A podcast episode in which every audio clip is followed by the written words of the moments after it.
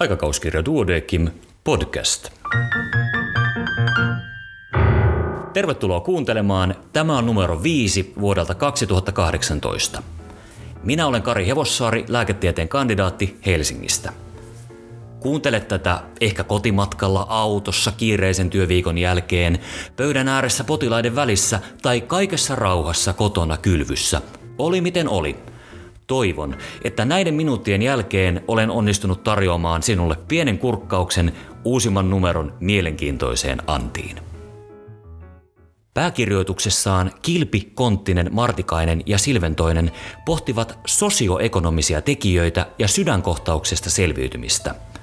Miksi matalampi tulotaso johtaa korkeampaan sydäntautikuolleisuuteen maassa, jossa kaikilla on mahdollisuus hoitoon varallisuudesta riippumatta?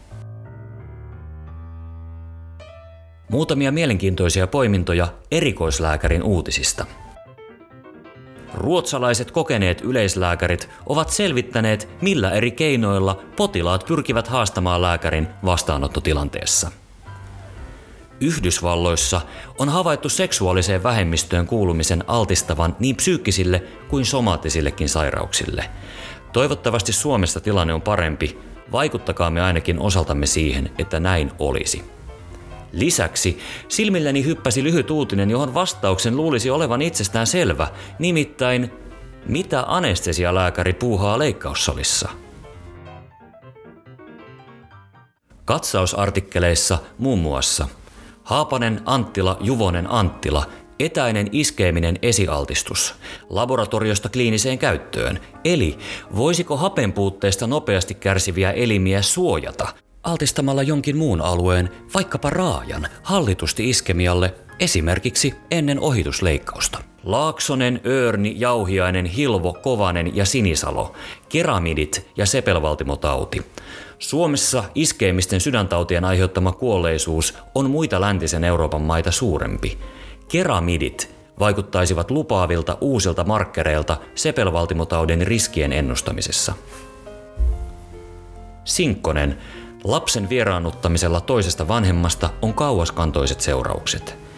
Vieraannuttaminen on toimintaa, jossa toinen vanhemmista pyrkii vaikeuttamaan lapsen suhdetta toiseen vanhempaan avioeron jälkeen, manipuloinnilla ja tapaamisia estämällä. Tästä lapsille seuraavien psyykkisten vaikeuksien ehkäisemisen vuoksi voisi olla paikallaan lisätä uuteen lastenhuoltolakiin säädöksiä, jotka velvoittavat riitelevät vanhemmat ottamaan vastaan ammattiapua. Näin hoidan osiossa.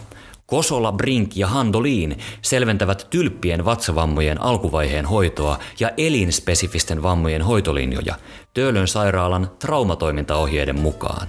Jutusta löytyy myös hyvä vuokaavio aiheesta, jonka voi tulostaa vaikka oman päivystyksen seinälle, jos sillä vielä tilaa muiden lappusten keskellä on. Tapausselostuksessaan Kivinenässä Markkanen, Tamminen ja Numminen kertovat, miten voi käydä, jos potilas on vetänyt herneen nenään konkreettisesti. Ja vinkistä vihiä palstalla, joka muuten löytyy myös podcastina, ratkaistaan myrkytetyn rouvan tapaus.